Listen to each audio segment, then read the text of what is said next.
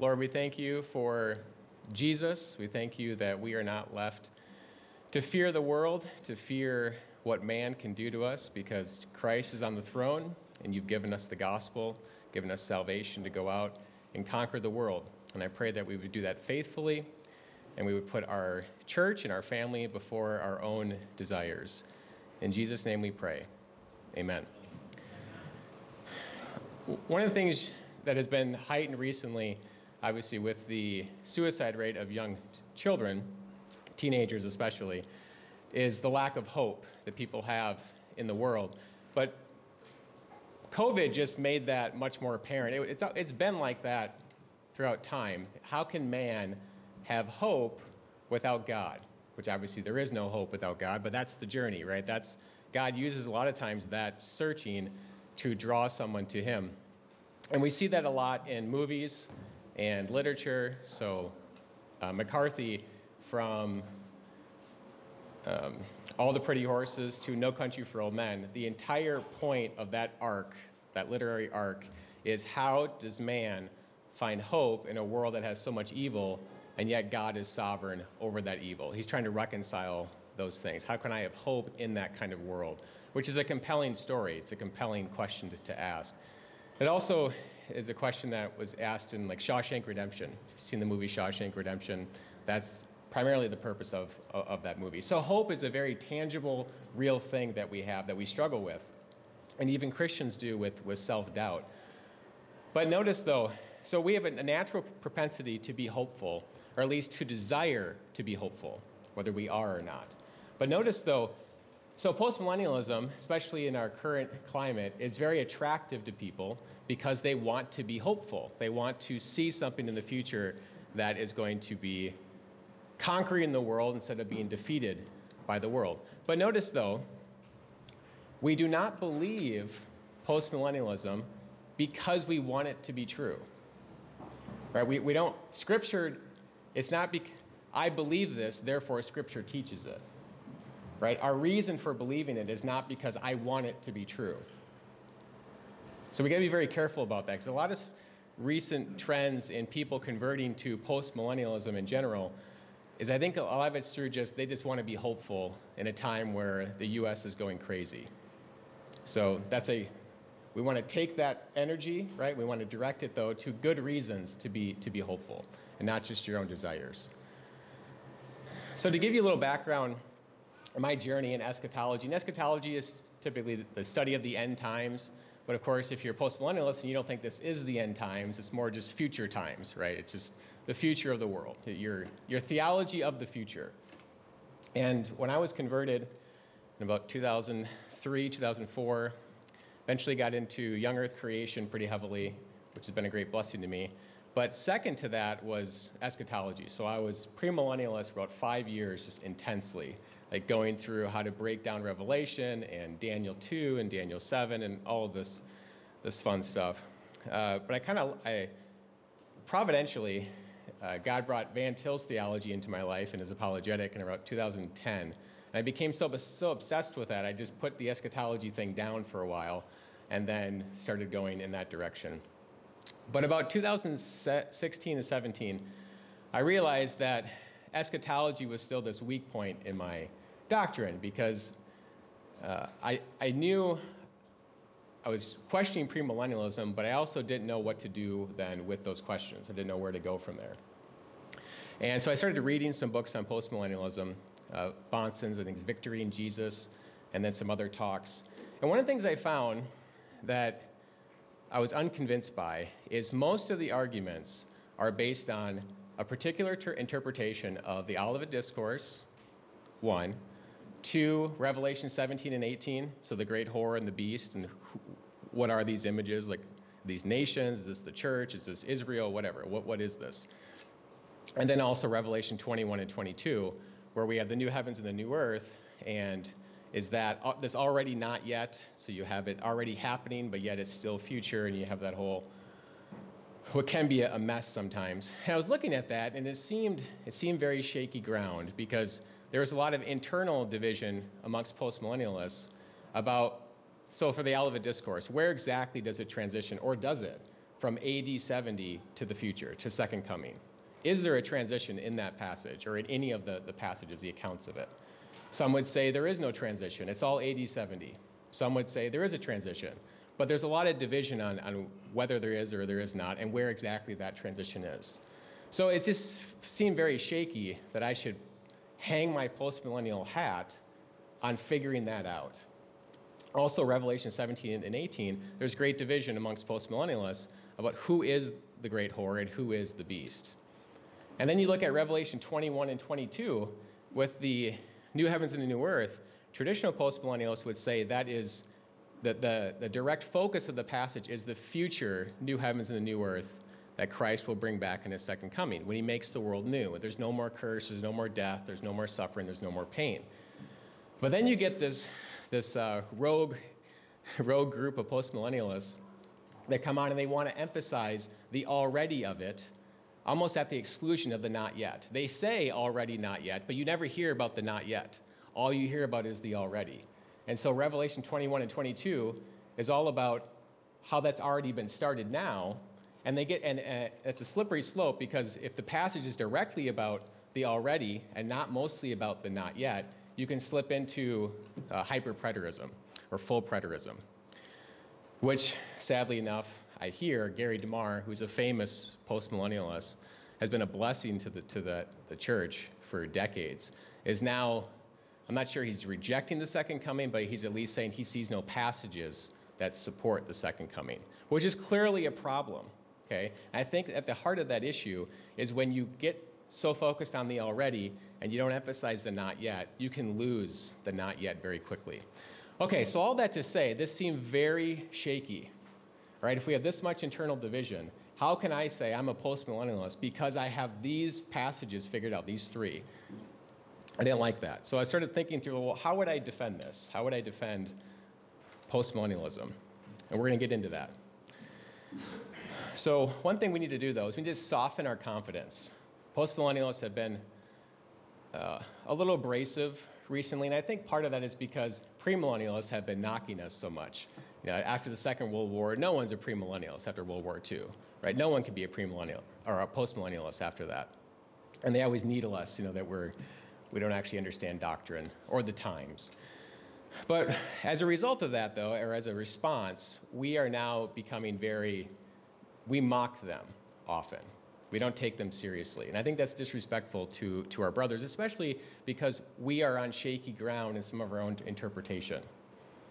Okay, so we need, we need both sides need to be humble here and, and let's reason, reason through the scriptures. Gary DeMar's situation should give us, should make us humble across the board as, as post-millennialists. So do not mock your brothers. Do not mock them on this. Premillennialists, their interpretation of the end times is not irrational. It makes a lot of sense if you accept one pivotal assumption. And that assumption is that the Olivet Discourse in Revelation is primarily, Revelation 4 through 19, is primarily, or is almost entirely, for another generation, not that generation. If you hold that interpretation, if you hold that assumption, then it makes sense to go do what they're doing. If it's a future generation that is yet to come, it makes sense then to keep looking for that and look at signs and then piece these things together.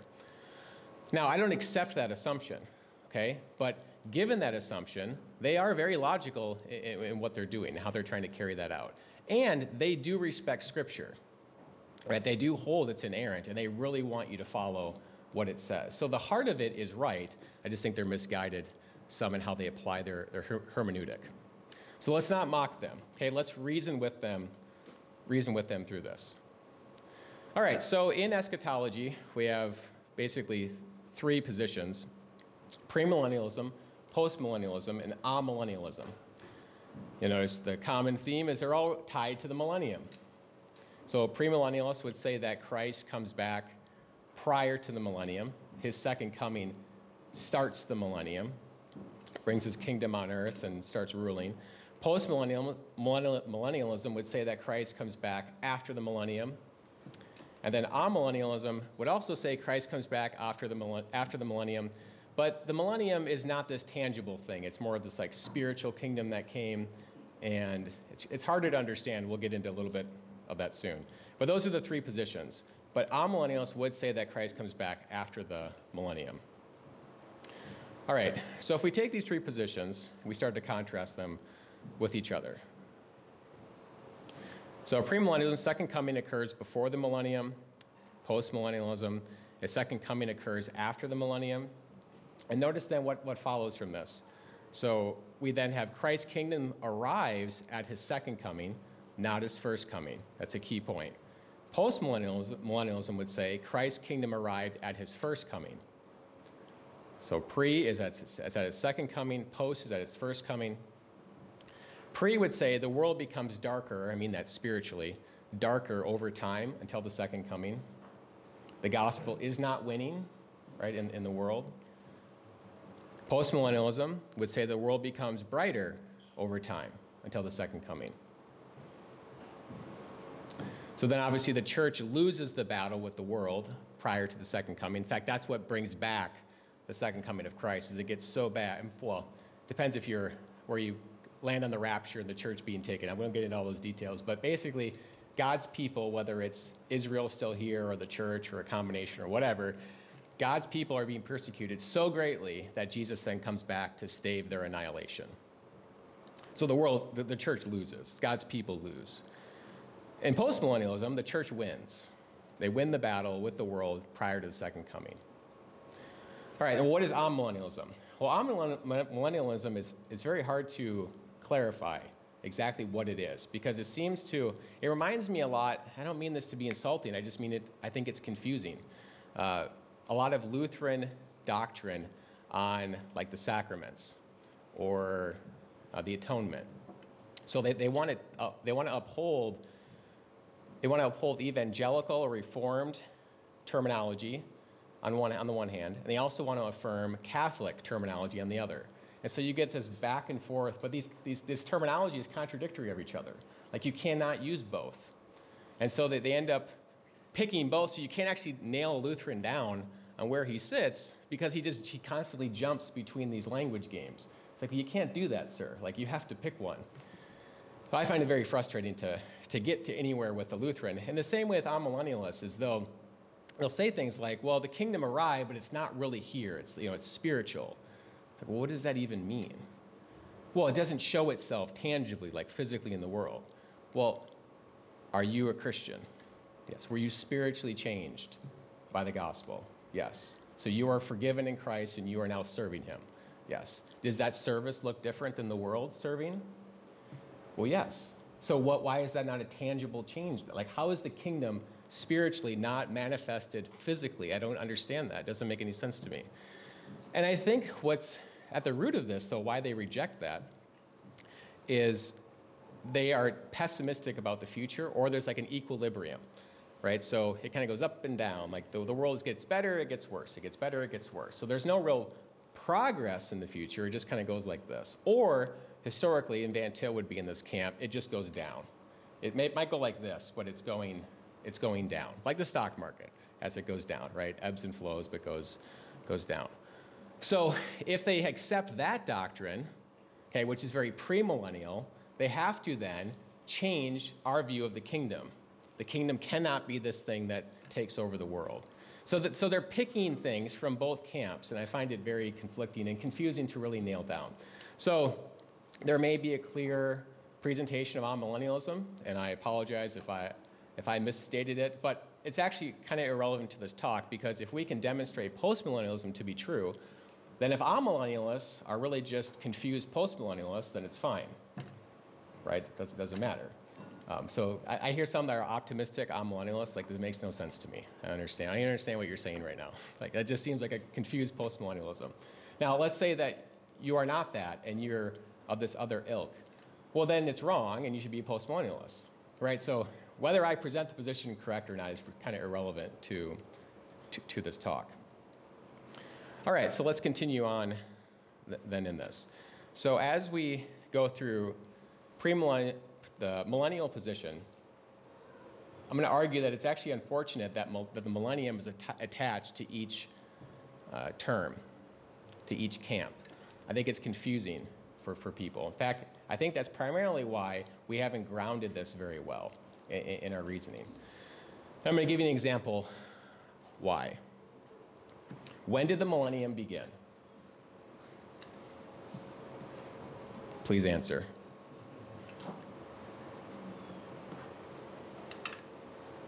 Yes, sir. When Christ, when Christ first came. Great. Okay. So Christ's first coming.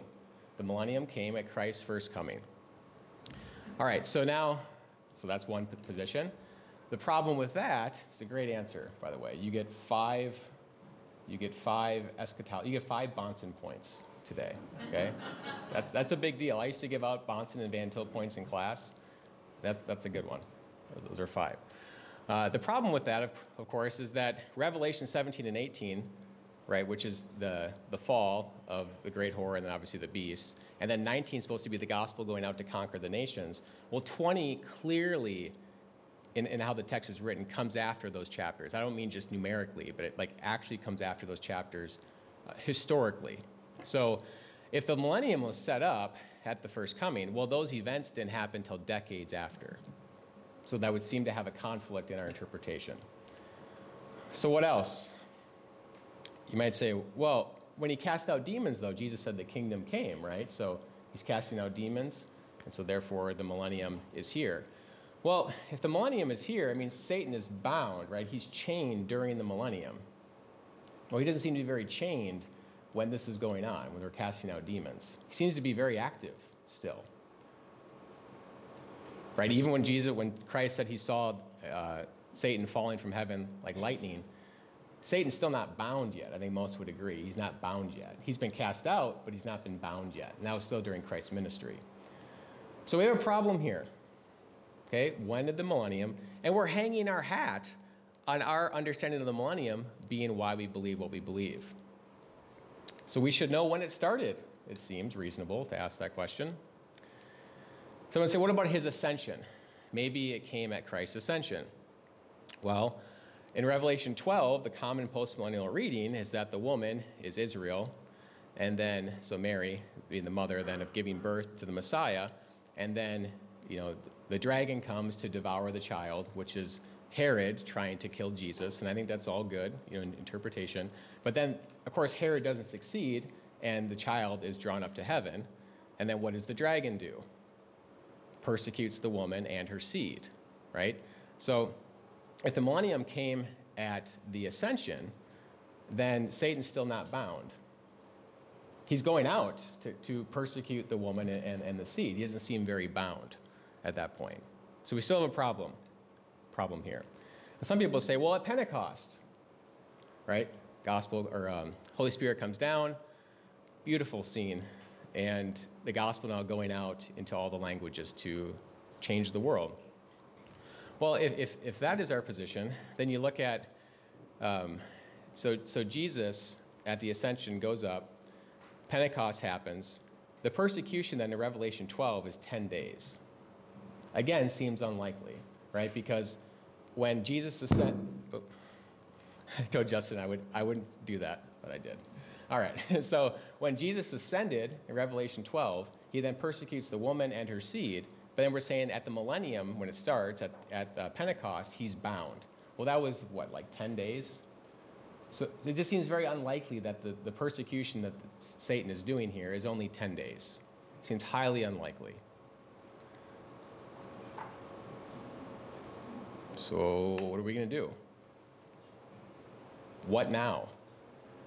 And I could do I could do more of this. The two witnesses of Revelation. I could probably pick that apart. Or I could pick some other things apart. If if we want to just rush in and say that we are postmillennialists entirely because we can better interpret certain images of Revelation or a part of the Olivet Discourse, I think we're on very shaky ground. I mean, does anyone have an answer for this? I think I'd have one, and I'll give it later. I'm not trying to introduce doubt into, into your mind. I think I do have a reasonable explanation for this, but it might be wrong. I could be wrong on that. And it wouldn't affect my postmillennial position. That's, see, that's the point, though. I could be wrong on this, but it's not going to affect my position. Does anyone have a, a guess? It's established at Christ's birth.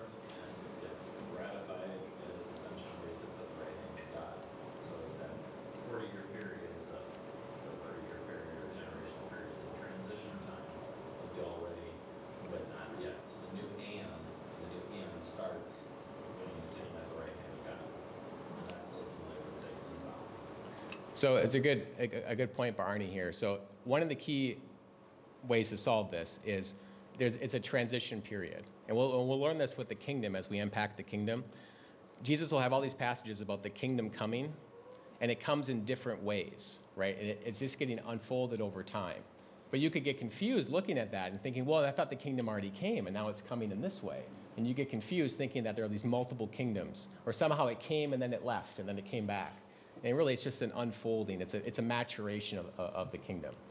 So good, good job, Arnie. So I think we'll, but we'll, we'll get into the timeline of this later on. Many Bahnsen points? We'll give you six. That was good. That's good. There's an age gap here, right? So we to account for that. A handicap.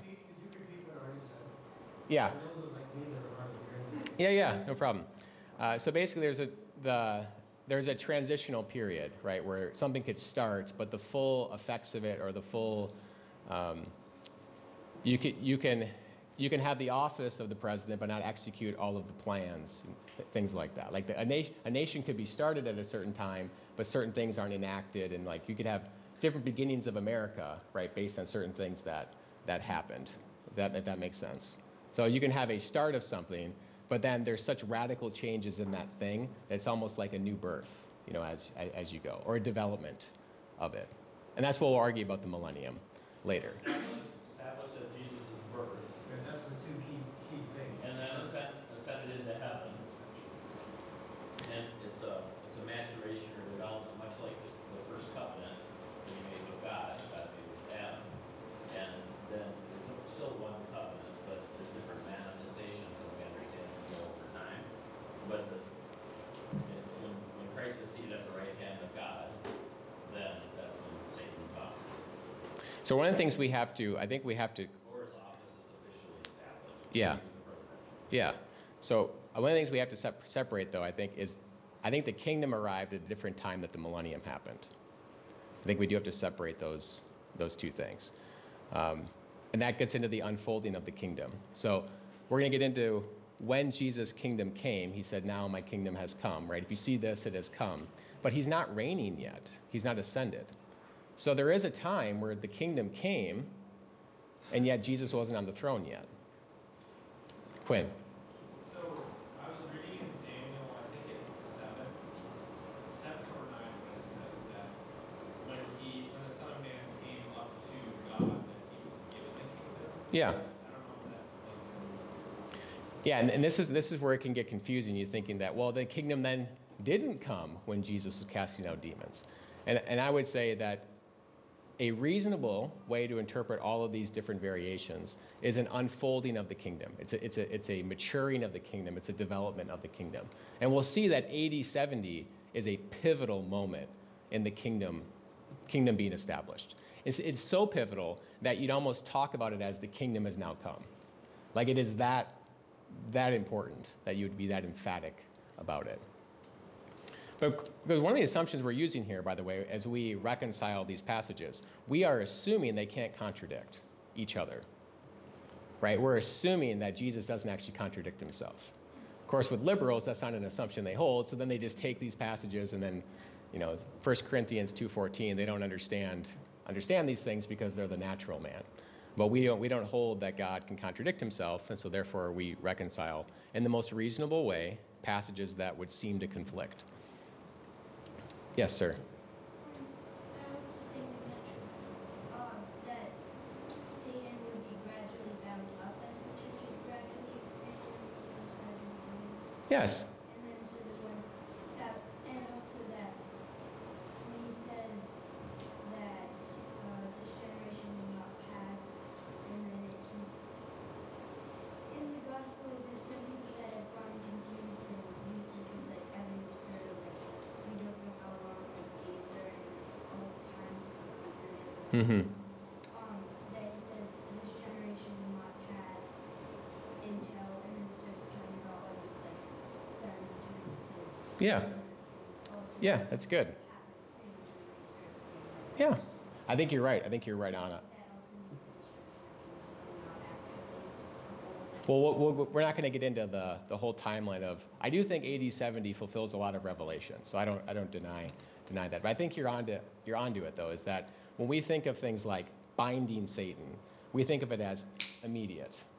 And sometimes stuff like that does happen immediately, but it doesn't have to. In fact, we speak, of, we speak that way commonly, right? We say something happened, but it happened actually over weeks. And there's nothing, there's nothing wrong with that. So I think, I think that's where you solve a lot of these apparent inconsistencies by looking at the founding of the kingdom and the binding of Satan happened over a period of time and not all, all at once. I do think there's a moment, though, when the kingdom officially came. I think Jesus is fairly clear on that. But there's, anyway, there's this development part. Any, anything else, Jeff? Did you have something to? So just the, it's easy, uh, helpful, at least for me to think of the uh, millennium as just a, a part of the kingdom. It's a, like a year of jubilee kind of thing. Hmm. Uh, You can have a calendar within the kingdom, you do certain things at certain times, certain things are promised. And so there's this concept, whatever, however we want to define it, millennium. Hmm. It's not identical, the kingdom happens in the kingdom at Christ's beck and call. Yeah. Yeah, that's good. Then secondly on that, when you're talking about Christ ruling and reigning, that's his business. Like everybody wants to be king and think, well, I do it this way. The problem is you're not the king and Jesus doesn't do it your way. Mhm. So we always have to have a position of humility because his ways are past finding out. He's actually a better king than we can ever be. And so there are mysterious things that, why'd you allow that? Yeah. I'm in charge, you're not. Yeah. Amen. Amen. And that's why we try to take a reasonable interpretation to reconcile the, the, the passages. Okay, so how would you defend it then? So I presented the problem. Maybe I should just stop, go home. Well, not go home, go to worship. And you guys can research this, figure it out. How would you defend this? This is the problem. This is the problem right now in our postmillennialism. Pro- most postmillennialists I've ever talked to, like most Van Tillians, who I often find are kind of just confused, um, is they don't act, we don't have it rooted well. It needs to be rooted well because if it's not, and you hit hard times, something bad happens in your life, and you are holding on to this thing because you want there to be fu- hope in the future, not because the Bible has taught you this, but because you want it to be true, you will not hold this, especially when times are difficult, which is entirely the times that we're in, right? We experience this different ways. But when our backs are against the wall, when life is hard, and we want to give up, which is our, our old nature coming back to mess with us, what is going to keep us rooted? It should be Scripture and what Scripture teaches. All right.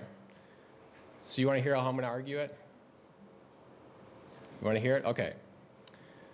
I think we can establish this fairly reasonably in a way where a premillennialist, if he was with me in this study, would have to concede each point. But if he concedes each point, it leads to postmillennialism. And that is entirely about the kingdom.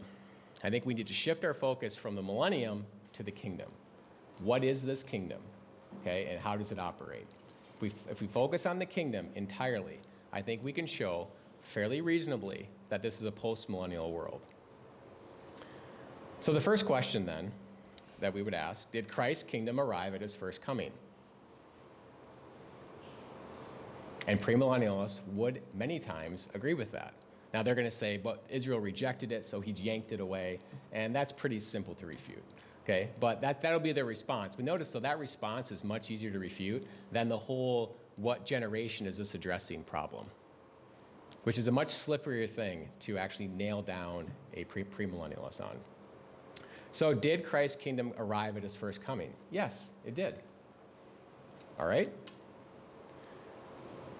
Did his kingdom survive his death? Yes, it did. So his kingdom came and it survived his death. Great. Is the kingdom growing? Yes, it's growing. The kingdom is growing. How is the kingdom growing?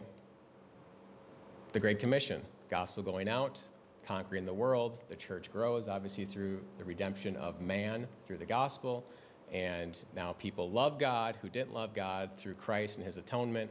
Now they have the Holy Spirit, and now they're orienting their lives to follow God's law and to do their vocation in a way that pleases God, and the world is changed in fellowship, in worship, and in laboring, having a lot of kids, raising them up to love God, and generationally, the world is, is changed.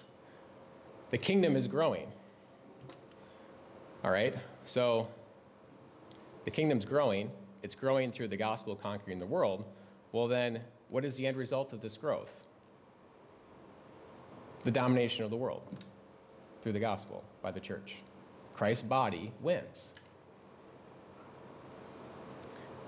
It seems fairly, I think it seems much clearer this way. If you work, yes, go ahead. Genuinely think people would agree that the kingdom is growing? Oh, I, I think if I show, I think if I show them the passages we're going to show them, they will. No, I don't. I don't think. When I talk to premillennials, it's, oh, the church is shrinking, like Muslims are taking over Middle East, secularism is taking Yeah. Christians are not going to church anymore. But notice, They're depending on their previous generation's faith. but notice what they're doing, Tyler. In, in an act that is not consistent with their typical method, they're going to what they see and not what Scripture teaches. And then we have them.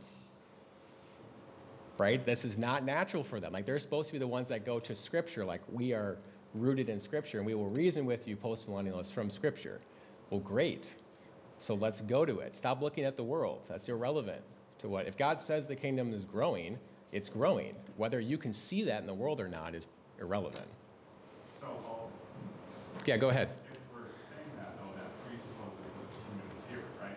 That's why we start, yes, with the fir- number one. Right, but that's a, like, if we're, if we're saying this growth is occurring because scripture says it's growing, Yes. then that you, you have to assume that the kingdom is already here, which that's what you're arguing. So it's kind of, this- you're, you're using that to support that point, so it becomes problematic. Oh, they all build on each other. So I can't get to four without one.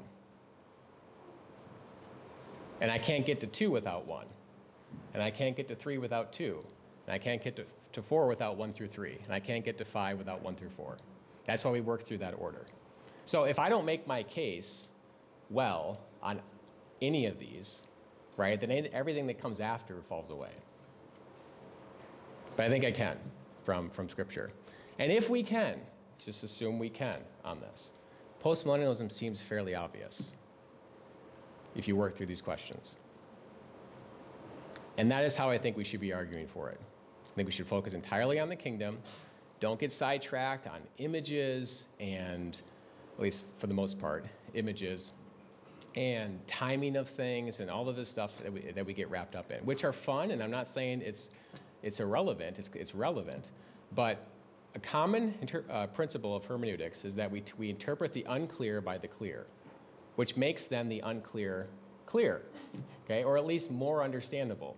So you start with the clear and then you work your way to the unclear. So let's not start with the unclear, right, without first going, going to the clear. And I think the kingdom is reasonably clear on this. Any other questions? All right, so next time we're going to start with the first question, and then we're going to work our way through uh, Scripture. Justin asked me if I was going to quote some Van Til in this presentation, and I said, no, this is actually, I think, the first presentation I've ever created where Van Til is not mentioned.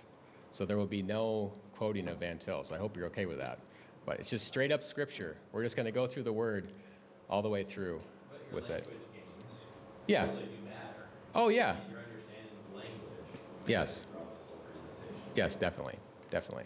Wittgenstein forever pops up, whether I mention him or not. All right, let's pray.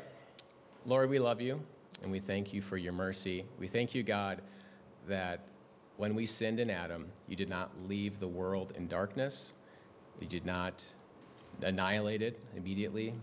You gave us grace, and you have been working out that story throughout time, and we are part of that story, that this perfect story, that we are your children in it. God, I pray that we would always go to Scripture to, to root our, our positions, to root our views in life, and that we would come together in humility and in grace and joy as we uh, test each other in what we believe and become more rooted in, in Christ. Please lift us up in worship today. In Jesus' name we pray.